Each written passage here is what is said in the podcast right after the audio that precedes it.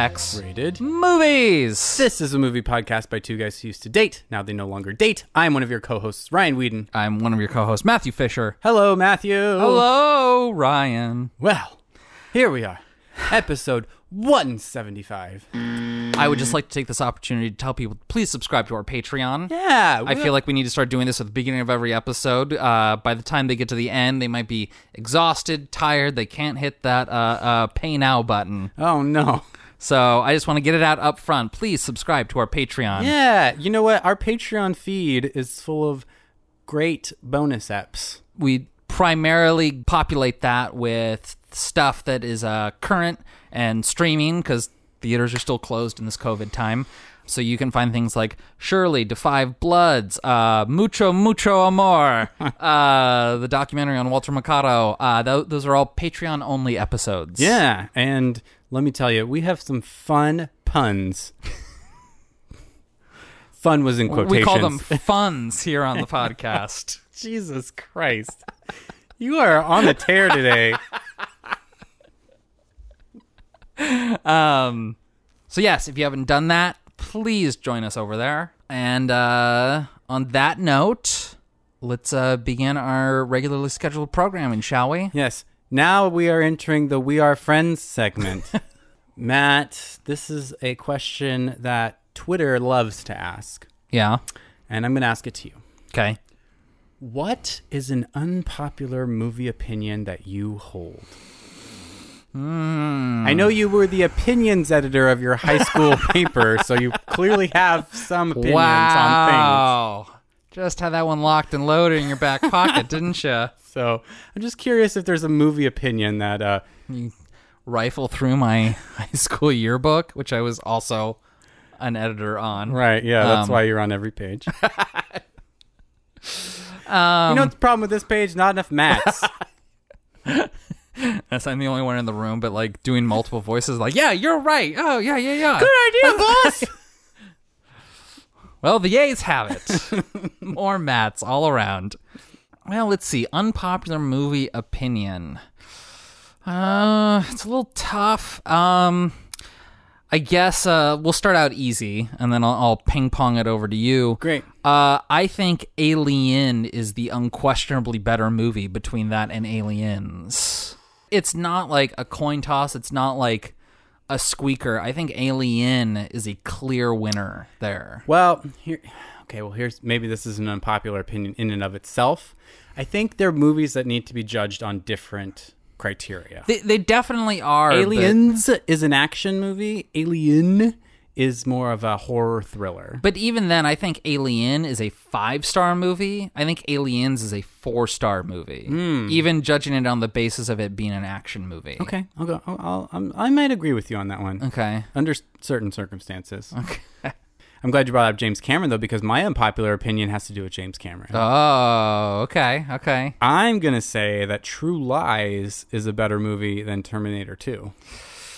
You know, it's been a while since I've seen True Lies, and it has not been a while since I've seen Terminator 2. Terminator 2, it's a little corny. It's a little. Like, there is a a spot where Arnold Schwarzenegger says, I need a vacation. There, And- d- and don't get me wrong, T2, great movie. It's awesome. I is love it. Awesome. I love it. But I think in the uh, James Cameron oeuvre, I'm going to rank True Lies above it. True Lies is a lot more fun. T2 is very serious. Mm-hmm. It has light moments, but it's a very serious movie. It has some awesome set pieces like that uh, uh, semi driving off the bridge, crashing into the um, waterway, and then driving after uh, John on the scooter. It's like, ah, mwah, love it. I mean, there's plenty of good things I can say about T2. I just think True Lies is a lot more fun, and it does the final like action, you know, James Cameron like action hour. Uh-huh. It does it better. Okay. just- that's my opinion. Yeah, I uh, my instinct is to agree with you there, having just watched Terminator 2, where it seemed a, a, a little long and a little overly serious. Mm-hmm. Um, even though uh, Linda Hamilton in that reminds me so much of my mother, mm-hmm. just because my mom was a massage therapist for like 30 years, so she always had like really toned arms. And there's that scene of Linda Hamilton like doing chin ups in the in the asylum cell. Uh-huh. Yeah. And I remember as a kid, I'd be like, "Oh, those arms look like my mom's forearms." Right. And then uh, she turns around and like looks at the doctor, and she's like, "How are you today? Is is that wound healing?" and like the look that she gives that doctor, I was like, "Oh, that's the look that she gives me when she knows I've been up to some shit." You also mentioned that time that she tried to return uh, something at Target and they wouldn't take it back, so she stuck a syringe full of uh, Clorox. yeah, and then uh, threatened Held to- up the manager. Yeah, So Yeah, That I could see that reminding you of your It was a trying time, but she got her store credit. Yeah, good. Yeah. Sometimes that's how you got to do it. You got to strong arm them. So, and she had strong arms. So, exactly. yeah.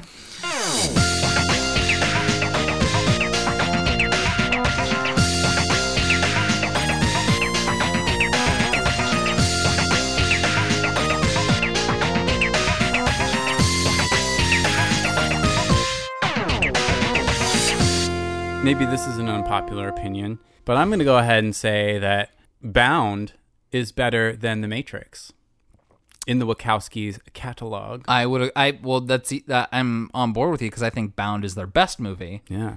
Is that an unpopular opinion? Mm, maybe.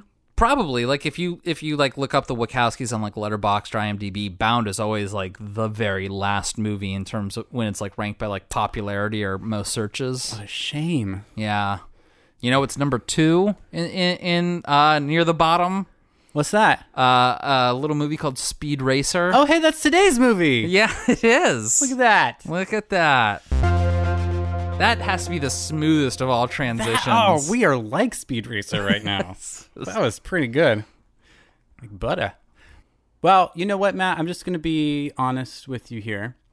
I'm going to need your help sort of fleshing out my feelings on this movie Oh, because I do think it was uh, wrongfully maligned upon its release. Because I read some of the reviews after watching it this time from that time period when it was released, and I'm like, I don't agree with any of these. Like, Okay. I think that people didn't really see what it was. what were See- the, what was like a common most of the time it was like this is a CGI nightmare. I can't follow any of it. Uh, Well, the, plot, is incoherent. is a little is it muddled. Okay, well, but but also like I can't follow the action. This looks like it belongs in a video game. It's so cartoony, blah blah blah. And I'm like, I think it's supposed to be cartoony. Also, in in terms of like really like heavy CGI movies, this is one of the more clear-eyed ones. yeah, I mean the whole f- like filming of it. Like I, I was surprised because I looked at the production schedule. This movie, from start of production to finish, took a year. Okay. because the actual filming of it was all green screened and Yeah. everything else was post pro. And I'm like, that's kind of amazing. yeah. And considering how they like lean into the cartoony CGI elements of it, I think like that's what it's supposed to be.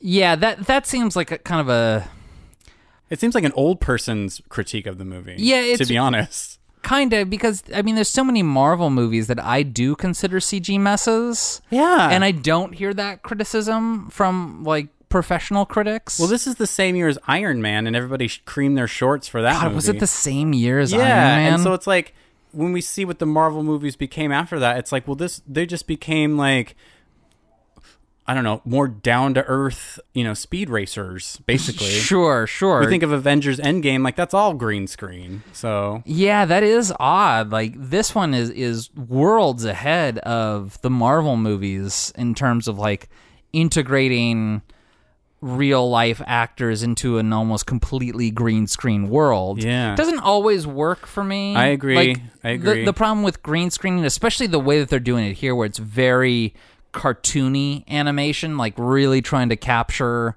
like the essence of the cartoon the, of the original cartoon. yeah, So sometimes like the lighting doesn't quite. it's not always successful. I'll agree. Sometimes it looks like somebody's standing in front of a screen, Yeah, but not always. but not always. In fact, a lot of it looks really, really good.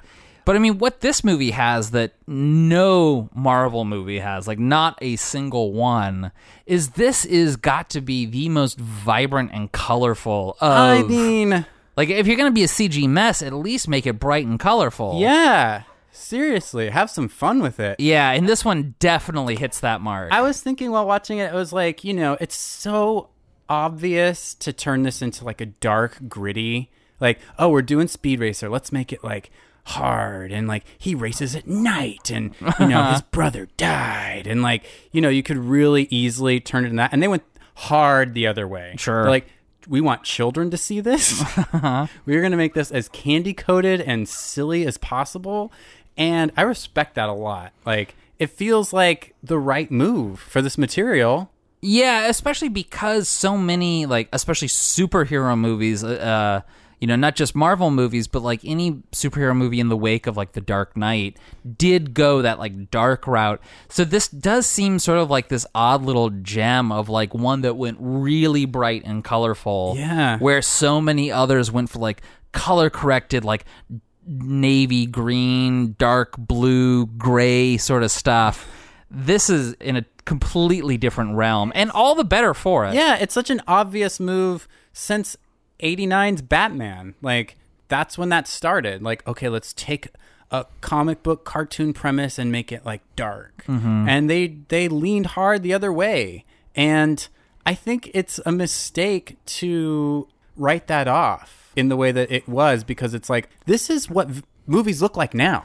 So mm. like to write this movie off in 2008 like is it's sort of an old person critique. It's sort of like saying like, "Oh, I don't like where movies are going, so I'm going to hate on this." But it's like, "Girl, that's where they are now." also like the video game critique like video games like because i definitely got like mario kart vibes while watching totally this Mario Kart. But also like you can't have four people playing mario kart all at once if you can't tell what's going on Yeah. like it's important for video games like that to be clear so you can see what's going on And that was another critique I didn't agree with. Like, the, there were so many people who were like, "Oh, the driving sequences, I couldn't tell what was going on." But I'm like, I yeah can totally tell what's yeah happening. absolutely I love it. It's like over the top and crazy. Yeah. But I I know where everybody is. I've seen action movies that are way more muddled than this shit. Yeah, I, I'd like to see these like same reviewers like critique like a Transformers movie. Yes. where it's like I legitimately do not understand what's happening, and like it'll seem like uh, power imbalance has shifted somehow, and I'm like, wow, wh- when? What happened? What? What? What? Why is the bad guy laughing like he's got the upper hand? I don't understand. Yeah. I think of like so uh Matrix Reloaded, there's that great uh sequence on the highway in that movie Oh yeah. which yeah. they built for the movie and it's all it's just a highway that's on a loop. So it's like it doesn't matter where they film in it like they can just keep the cars moving in in that loop. This was the first non-Matrix movie they had made. right. Like, yeah. Yeah. And I think they kind of took what they learned from making that mo- part of the movie, which is my favorite part of that movie. I'll just Oh, say it right now. Like yeah, uh, Hundo you never even despite the fact My that- favorite part is his talking with the architects. like I just feel like they they they learned from that being like okay we know how to keep our audience in line with where we are especially moving cars and it's like this movie's nothing but people in moving cars yeah. and it's so great that they did that before this because it shows like like I said, all the race sequences, I know exactly what's going on, who's talking, what they're thinking, what's happening. Like specifically, like when Trixie's driving on the mountain, and it's like Mm. they're flipping from like different sides of the road and all sorts of shit. It's like I know exactly what's happening. Like it's not confusing. Well, even the first race kind of does like a little flashback to when his older brother was racing, and it's like I totally got like which timeline we were on, and like it's showing like the dual cars as like he's trying to like beat the record and like where they are in terms of like where his brother was. I was like, I'm I totally understand all of this. and what great economy of storytelling. Yeah. Holy cannoli, Speed. You know who you're racing? Yeah.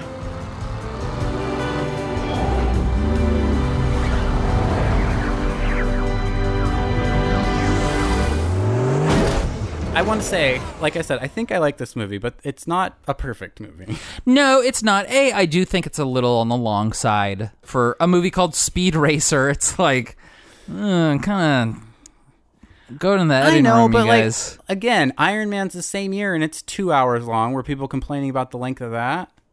Uh, I definitely remember feeling the length of Iron Man when I saw that one. Uh, but you know, I don't know. I, I don't mind a long summer movie, TBH. so- yeah. Uh, well, especially when you have uh, uh, yummy twenty-three-year-old Emile Hirsch as your leading man. The scene, like after the first race, when he like walks out of the bedroom and just kind of like puts his arm up on the the door frame, like, oh yeah. He's two months younger than me, so you know, it's not weird when I would have seen this initially. I'm just gonna say a lot of this movie just makes me horny. I have a thing for his older brother, both versions. Oh yeah, I've got a thing for Emile Hirsch. I actually have a thing for Sparky with his sleeveless shirts. Sparky, the the mechanic. Yeah, I don't know. I'm Oh. like I have a thing for the Korean racer that he's with, played by Rain. Oh, his name. sure, sure. Yeah, he's kind of cute. very cute. Uh, I even like. I'm a little sexually attracted to Christina Ricci in this movie. Uh, our fourth Christina Ricci movie. I know. By the way, What are we gonna do when we do Ricciing for the stars?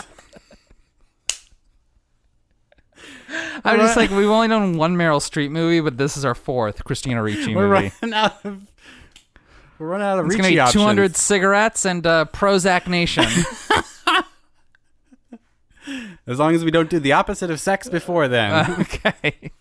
Um, I mean, yeah, Emile Hirsch. Like, a, I've had a crush on him because he's only two months older than I am in IRL, Mm-hmm. and so like when uh he was in that movie, The Girl Next Door, okay, uh, and you see his butt in it. I've looked that up. Yeah, I mean, granted, he's like 18 in that movie, but I was 18 when it was released, so totally appropriate. Mm-hmm.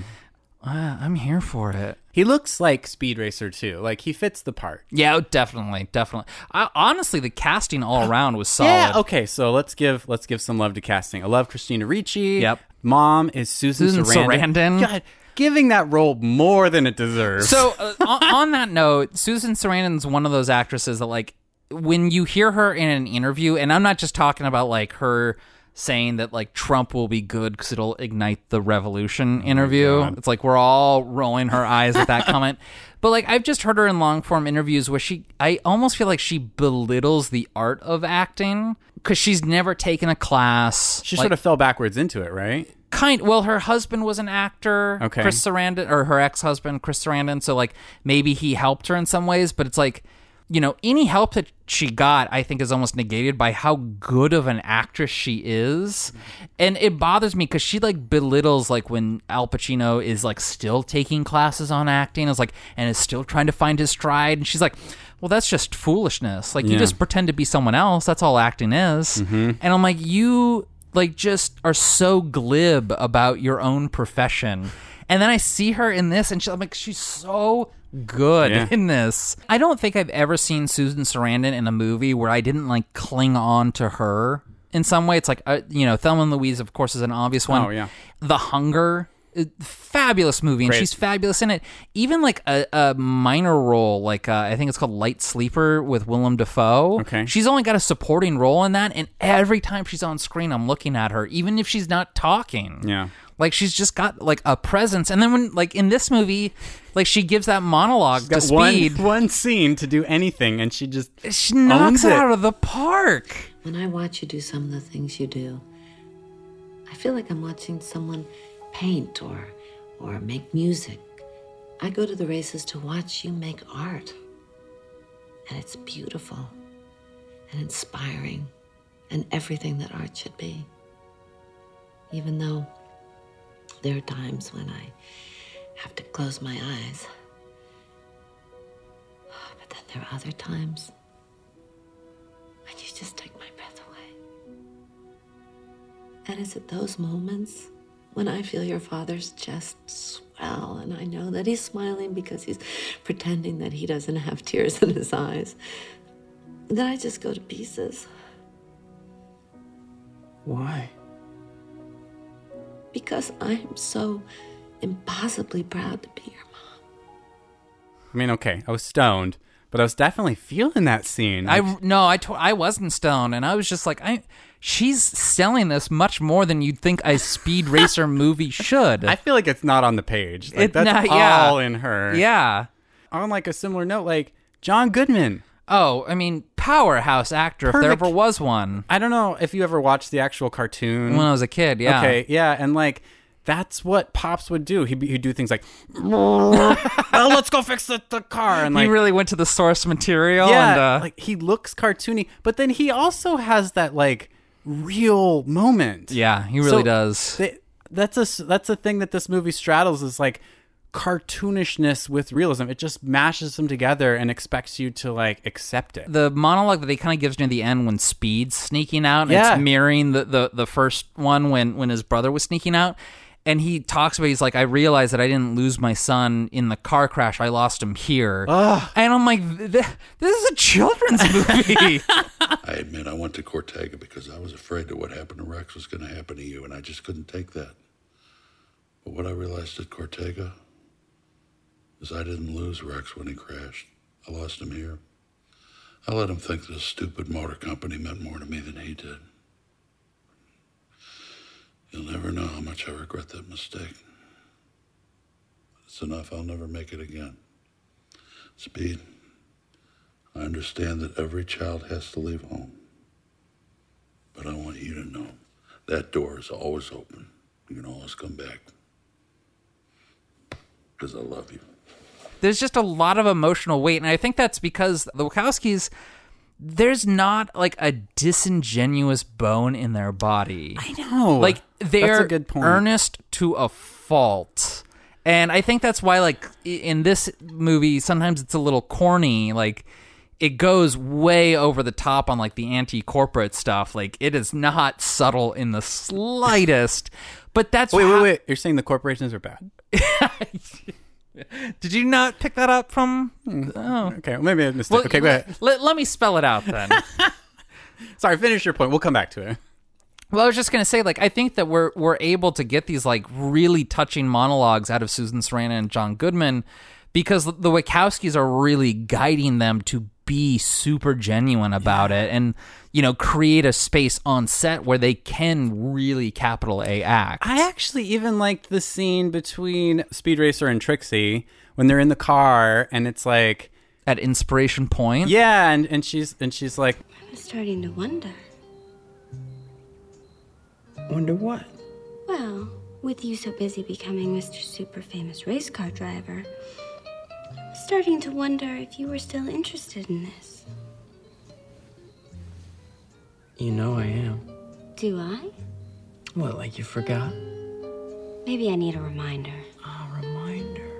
Sometimes a girl could use a reminder. it's so cheesy, Mm-hmm. but I buy it. It reminded me of Bound with the like dialogue that the like porn dialogue that they have. Okay. It's just like, you know, it's kind of PG watered down, but like it feels romantic. Sure. They, they like take the time in this two hour, 14 minute movie to be like, let's make sure you buy the romance between Speed and Trixie. yeah. And I think a lesser movie wouldn't take the time to make that scene. like yeah, that. would totally be like one that they'd be like, all right, let's just get this one over with. Yeah, and I mean it ends on a stupid joke with Spritle and Chim Chim. Which I'm glad you remember their names. we'll get So- to it. We'll get to it. We'll get to it. Okay. Or do you want to just do it now? Well, I was gonna say, I uh, uh, people that I know. I don't know if I've read this in any reviews. Some people I know that saw this movie do have problems with the Spritle and Chim Chim aspect of the film. You're looking directly at me when you say that. Uh, no, I, I won't name names in this instance, but uh, I personally don't find it uh, as obnoxious as. I, I, I actually don't find it obnoxious at all, I guess I should say. Okay. Well, let me just say this thing then. Uh, first time I saw it, it was my least favorite part of the movies. I was like, can we please just cut Chim Chim and Spritle? They're annoying. I watched this movie twice for the podcast. Watching it these two times, I was like, you know, A, the actor that they got to play Spritle, I love him. Sure. He's really selling Spritle to me. He's got that really young kid vibe. Yeah, he's cute. He's able to give Spritle more dimensions than he deserves. I love him. I he does a good job. But also, they did a good job of integrating them into the plot. Okay. There's several times where it's like the plot gets moved along because Spritle snuck into something or something. Yeah. You know, like when they sneak into the airplane, he's the one who recognizes the like uh, spear hook and things like that. Sure, sure, So there's like there's just a couple times where I'm like, okay, well they made he's not just some like comic relief. He actually like moves the plot along once in a while. And also, I was thinking like, okay, even though it's not my favorite part, like if you cut Spritle and Chim Chim, you'd have the hardcore speed racer people being like, "Where the fuck is Spritle and Chim Chim?" so you have to put it in somehow. yeah. and I guess they did the best they could.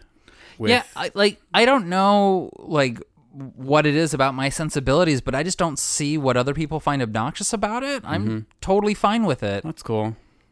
It bugged me a lot more on first viewing. These two for the podcast, I was like, okay, I'm actually okay with it. Yeah.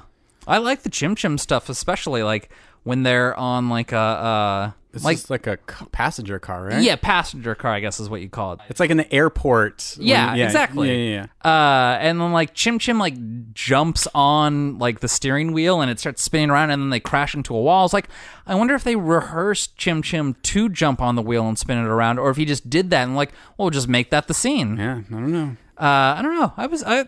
I, I don't I don't understand the Spritle Chim Chim hate. Cool, cool. So, uh, but yeah, to uh, go back to the anti-corporate message that this movie seems to have, um, you have a problem with that? uh, I don't have a problem with it because, I mean, really, the movie spells out. Uh, some people say that it's anti-capitalist, and I don't think that's necessarily true because the whole movie is dependent on big crowds buying tickets, and like everyone's fine with that. Like they love the sport of it. Yeah. they just want the sport to be true.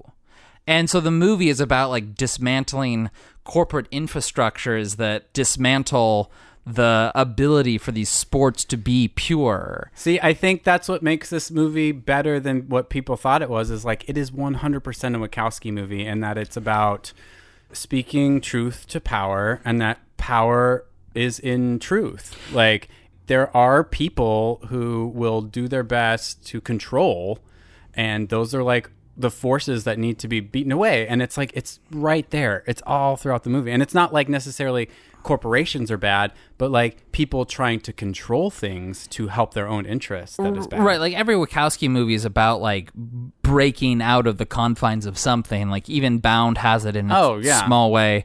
And then I mean, of course, the Matrix and things like that, and Jupiter ascending. Jupiter. Yeah, I'm not gonna- in- intergalactic All- all uh, this- uh, coalition there. It's their theme. It's like their one thing that they always do, which good on them for always being able to do that with a huge Hollywood budget. Mm-hmm. Like I think that's bananas.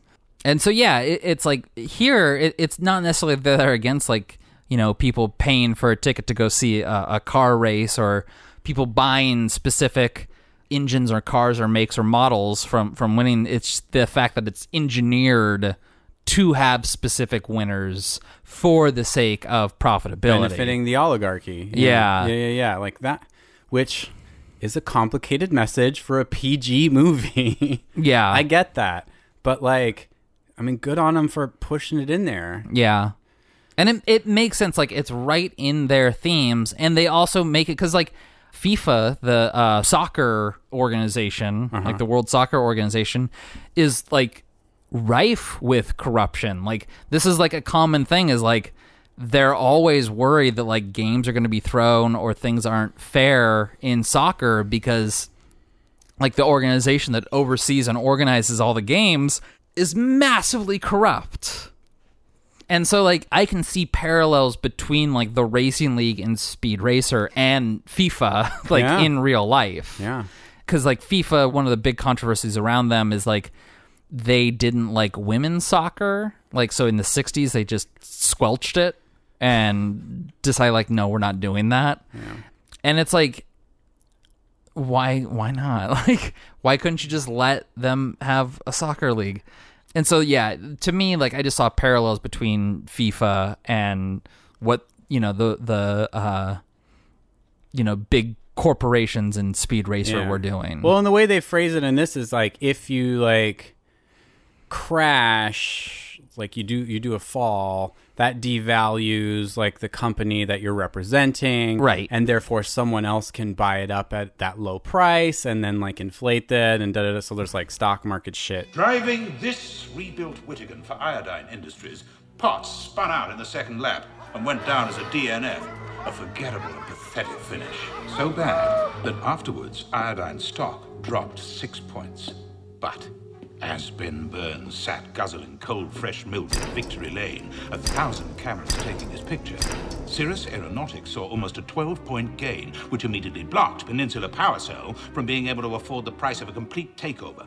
This put Joel Goldman, the CEO of Iodine Inc., in the exact position he wanted to be in. By first buying controlling interest in his own company at a devalued price, he then brokered a merger with Cirrus that immediately sent Iodine into the gains record book, the only record book that matters. Look out that window. There isn't a single plane or helicopter or K Harrier that isn't powered by iodine fuel cells. That's what racing is about. It has nothing to do with cars or drivers. All that matters is power and the unassailable might of money. it does get convoluted, I guess.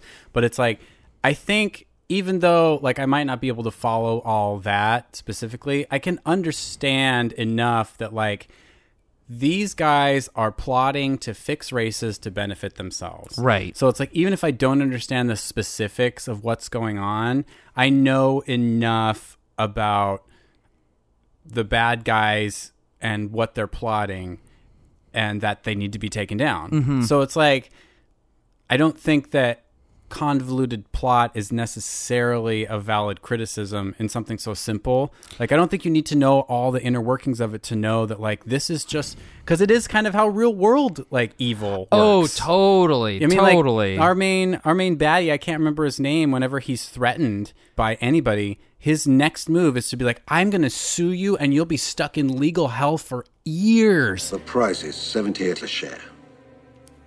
That's outrageous.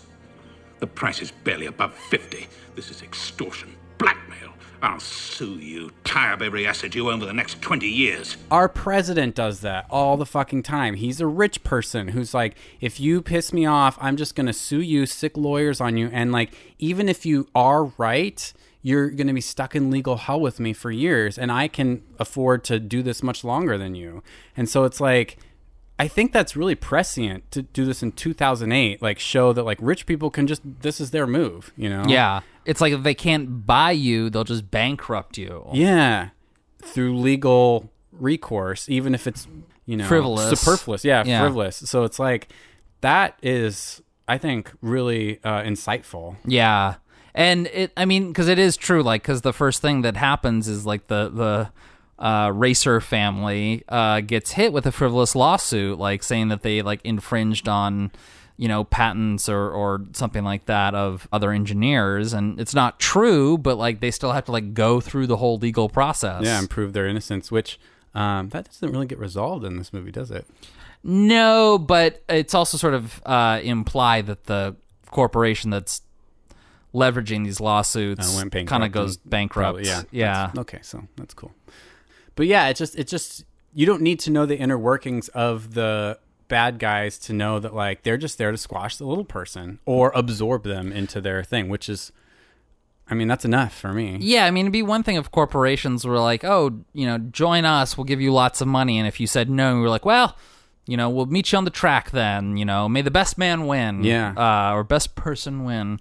But uh, it's not that way. And I mean, there's also a lot of parallels to like American agriculture. That's like the farm industry Sure. is really this way. Like you can't just have like your own independent farm. Like the moment you get any hint of like market share, like they're like, come okay, well you you can, yeah, we're gonna buy you out. Oh, you don't want to buy us out? Well, then you're infringing on our farming practices, and yeah, we'll sue you and then put you out of business. I've heard stories of like Monsanto planting farms next to small farms, and then like they buy the land that's upwind from those small farms, so that if any of their you know uh, copyrighted DNA corn pollen ends up in like the small Oh. farm's corn, they can test for that and then sue them for copyright infringement. So it's like Monsanto, I know man. it's bullshit. So it's that mentality that we're fighting against in Yeah. this movie, and again, I don't need to know specifics of it. I just need to know that that that's bad. you know, Are you not pro Monsanto and and their ability to provide you with cheaper corn because of all this? how cheap does corn need to be? It's already subsidized by the government, so like you literally get it at below the cost that it takes to make it. I'm not even digesting it when I eat it.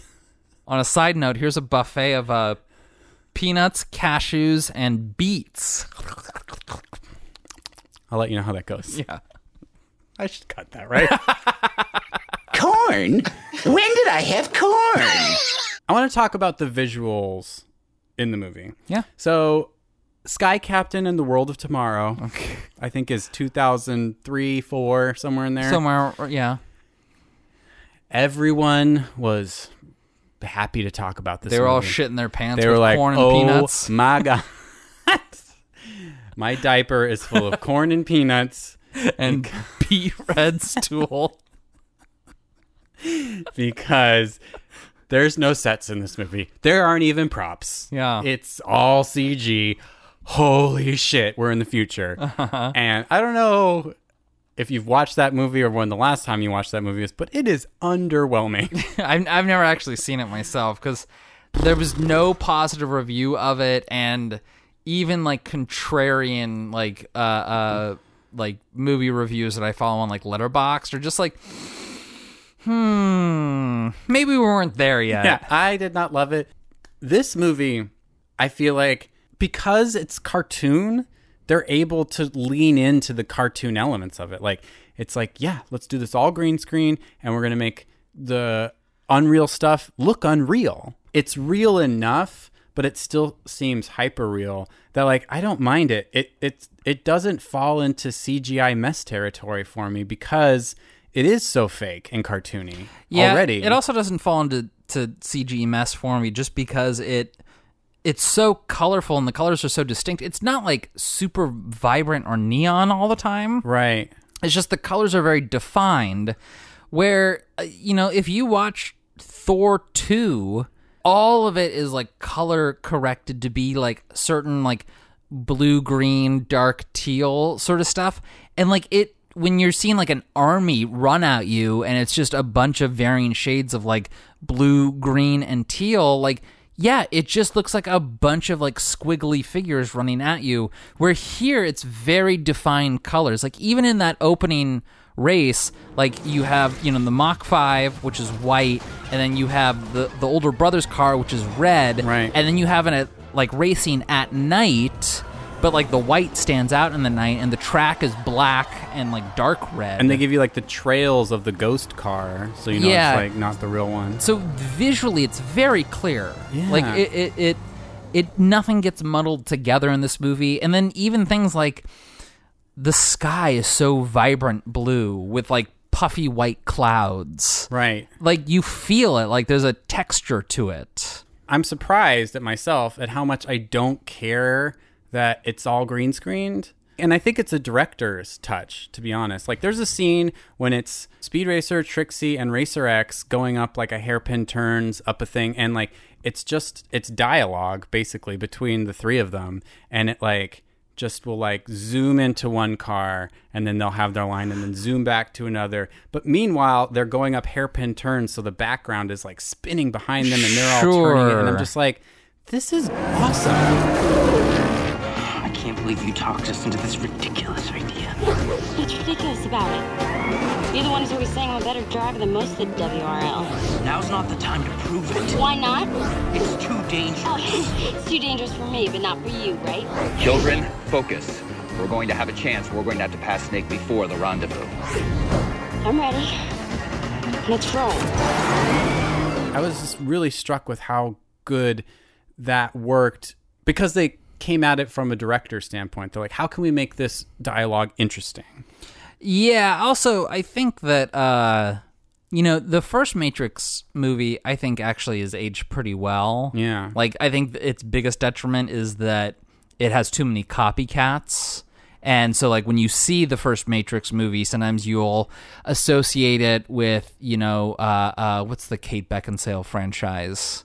Um, Hell- Underworld. Underworld. You know, and movies of that ilk. Like, Sure. you know, the Matrix spawned so many copycats, and some of them were cheap and, and cash grabs that, like, we associate with some cheap CG. You know, the second two Matrix sequels kind of succumb to their own Oh, yeah. copycat syndrome. And I feel like with this, like they kind of felt like they had a fresh start. And it reminded me that, like, oh, they do actually have a pretty good eye for CG. Yeah. And it's on full display here. It's the exact opposite of like the color coding that we see in like Bound, where it's like it's just like black, white, red with a splash of green. This is like every conceivable Yeah. color. Yeah, yeah, yeah.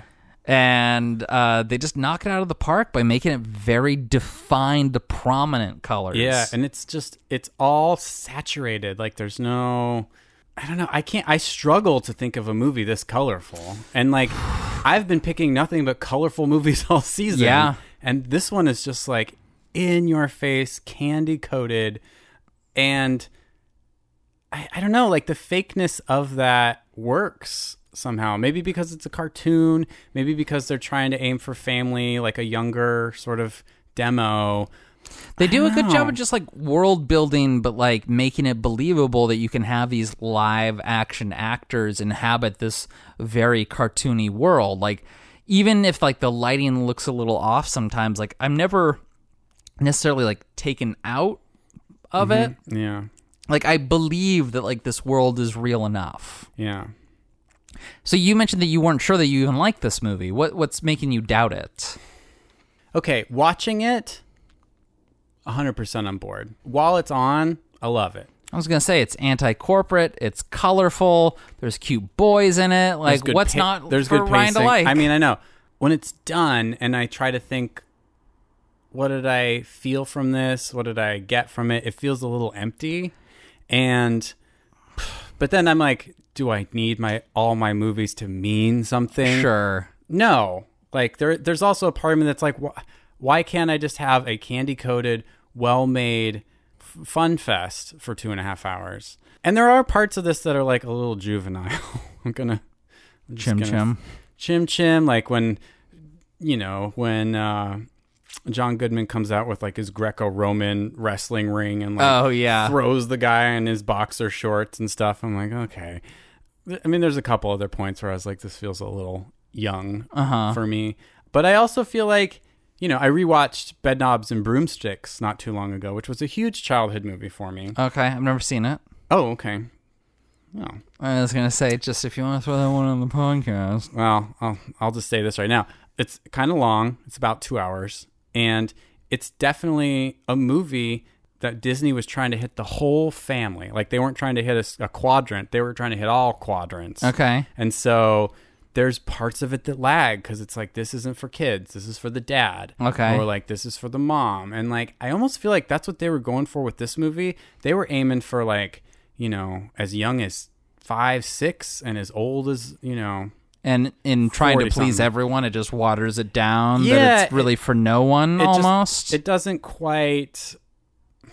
I don't know. When I watched this movie, and I think it would make a great double feature, this and Scott Pilgrim versus the World. Sure. Like they're very similar movies. Looking back on it, like, I, but I think that Scott Pilgrim succeeds a little more because it's not trying to please everybody. Mm. It's really just trying to focus on like yeah, it, it, like a specific like the millennials essentially like late Gen Z, early millennials. That's what Scott Pilgrim's for. Yeah, and like, I mean, Speed Racer is sort of trying to tap into that Gen X nostalgia with like their kids coming in to watch it too, and it's like it just doesn't like breach all that. Sure. Yeah, I, I can kind of see that. Like my main complaint is I think it runs a little too long and the plot is a little too heady. I don't remember the uh, cartoon well enough, but I, I just feel like the cartoon was nowhere near that complex. Yeah. If I had to bet, I'd say the cartoon was really just about some villainous racer they were going against. I mean, I watched episode. it. As, I watched it as a kid, but all I could really remember was the theme song. Here he comes, here comes Speed Racer. He's a demon on wheels. He's a demon and he's gonna be chasing after someone. Like any episode of that show, I couldn't tell you. Yeah. So I don't know. I, I to me like the plot gets a little convoluted, especially like once they start having to do these like black market races. I was like, wait, why do I have to do this? I mean, yeah. What, what, like they've Why already. does this car have saws? Yeah. like yeah, it gets into that, and then yeah, it's it's a it's a tad long, but yeah, for the most part, I'm here for it. Like it it it is not like a great meaningful movie. This doesn't make me rethink humanity. It doesn't have a pithy quality to it that makes me think that there's more under the surface or something like Yeah. that. But in terms of just like a good popcorn flick that's easy enough to watch, ain't nothing wrong with this one. And I mean, honestly, I don't want to like overstep anything, but like as a pivotal movie in just Hollywood history, I think this is more important than Sky Captain and the World of Tomorrow. Sure. For for being like, here's what movies are going to look like moving forward. Get ready. And I think they were right, especially when you think of how successful Marvel movies are and how much they bite off this movie. Yeah, in, in a lot of ways, I don't think uh, a lot of modern superhero action movies have caught up to this in some ways. Like, Yeah. Because so many of them are just so drab looking. Like, I remember when the Doctor Strange movie came out a couple years ago, I was like, oh, finally, like an excuse to get colorful. Like, this guy's a fucking magician or whatever. Yeah. And it's not. It's like the most fucking like dour black movie you've seen. I'm like, God, j- come on Yeah, yeah. I'm with you. like Guardians of the Galaxy like touches upon this stuff, but even th- those ones don't get quite to the colorful levels of this Stuck one. in space a lot, so yeah, I guess I do land on liking this, and especially as a Wachowski movie. Like, I think that's an important thing to remember because it's like they did the fucking Matrix trilogy, and then they're like, okay, what's your next thing? Let's do a sports movie, you know? And then let, is but this our let's- first sports movie? well, we did Big Fan. Is that a sports movie? They don't actually play any sports in it. Talk about sports. Yeah, that one doesn't count as a sports movie. Might be our first sports. This movie. one- is this- unless you want to count that extended football sequence in Mash. Yeah, still not a sports movie. Okay. That that's probably as close as we've gotten though. Ugh. Uh, but I mean, this is a it's a sports movie. This is a sports movie, to. yeah, definitely. And uh, I just think that's so ballsy to be like, next thing we're gonna do, we're gonna combine action, sports, and kids movies. You know? Yeah. Like, what a weird thing to do as your next move. And I love them for it. Yeah. Hey, I mean, no one's ever accused the Wachowskis of playing it safe. Like, they shoot for the fences no matter what. I don't know. At least movie wise, even their sort of missteps are good to interesting. Like, Sure, like I don't think Matrix Revolutions is a good movie. no, I, I'll defend Matrix Re- Revolutions more than I think the average moviegoer will. Okay. And I actually find myself defending Jupiter Ascending more than you do. I mean, I will. I can go to bat for it if I have to. it's just, I mean, the main problem with that movie is Eddie Redmayne Okay, yeah. I mean, I'm- a performance so bad that they should renege his Oscar. I agree. But I mean, can you name another director or directing duo that has remained so true to just like the theme of fuck you establishment Mm. for so many years, still working within the system? You know? yeah, That's really admirable, I think. Yeah, I, I can't think of any ones that have the themes of anti-establishment that work as well inside the system as them. And I mean, God, they must be doing backflips to sell anything they're doing. I don't It's know. like it's a fantasy, so it's okay. Matrix Four is only so far being directed by Lily Wachowski, Oh, interesting. so I don't know if there's practical reasons because I know I I heard that Lana is still like in the process of transitioning. Okay. and that's sort of taken her out of the mix for a while. Mm-hmm. So I don't know if that has something to do with it, but yeah, as of right now, it's just Lily Wachowski directing it. I mean, I'll watch it. I'll watch anything they make. Hey, they got the band back together again for that one. It's like Oh yeah. it's Keanu Reeves, it's Carrie Ann Moss, like Laurence Fishburne signed on, like Ooh, everyone's gonna be there for it. great. Yeah, I'll watch it. Yeah, I don't know. I don't. I don't have a ton to say more about Speed Racer. I just I really love the Wachowskis, and I really think this movie was unjustly maligned upon its release. I think just- so. I think people just didn't get it, and I think it is rightful that people are now like coming to appreciate the movie because it is actually it's so fun. I mean, two hours fifteen minutes, but it's like candy coated. I, I think I think I think the Wachowski stock was just low after that third Matrix movie. Yeah. and this might not have been the thing to to get it back up because I, I just don't know a lot of people who really had a lot of nostalgia for Speed Racer at the time. Well, it, yeah, I mean the the iron was hot back in the 90s. So Yeah. to make this movie in 2008 is like, ugh. Yeah, you might have missed it there for missed a little that bit. window. But I mean, damn, I, I they got it. Yeah. They they did They, great. they can direct a movie. All right, you convinced me. I like it. Okay. Okay. Cool. Cool. Cool. Cool.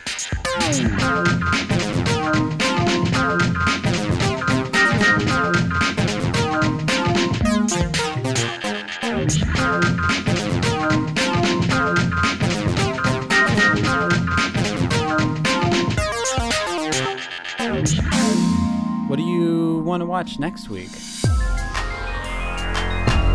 You know, this is big budget. This was a spectacle, but also a little campy. Sure. I feel like we've been doing a lot of campy stuff this season. Well, it's summertime. It's summertime, you know. Uh, so I'm going to take us to a literal camp, Oh, uh, a sleepaway camp.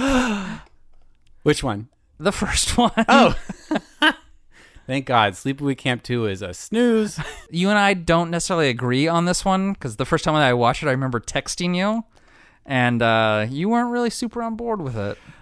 Well, I'll save it. I Okay. have thoughts on this movie, but maybe they'll change. I'm a mutable person. Uh huh. Sometimes my opinions change over time. We haven't done a horror movie since Schlocktoberfest, like a horror movie proper. Oh yeah. Like Private Parts had horror elements, but I want to do like a horror horror movie. Great. And this one takes place in summer, so just seemed fitting. I can't wait. Uh, plug our junk, get the fuck out of here. That sounds great. Go to Patreon. Go to Patreon. Patreon.com, X-rated movies. Join any tier you like, or email us. We'll make a new tier for you, and then you get access to all our fun bonus content. And we've got some good stuff coming up. Not just movies. We might be talking about music, Yeah. Yeah. Mm-hmm. and by might I mean we will. We will. Okay. Go to Facebook. You can't find Ryan, but you can find us at Rated X Movies. Go to Twitter at X Rated Movies. And email us x.rated.movies at gmail.com. And go to our website to find things that you cannot find via the usual channels. I mentioned uh, Scott Pilgrim versus the World earlier in this episode. We have an episode on that movie. too. 41. Uh-huh. Episode 41, we talked about Scott Pilgrim. And uh, as of recording, you can still access one of our Christina Ricci movies, but probably not the other two. Uh, Ice Storm is, is definitely still Yeah, available, yeah. but uh, I think Addams Family Values is available. Possibly, yeah. But probably not the first Addams Family. no, I mean, otherwise you're going to have to wait till our double feature of Christina Ricci movies, Reaching for the Stars, with uh, 200 cigarettes and Prozac Nation. Prozac Nation. yeah.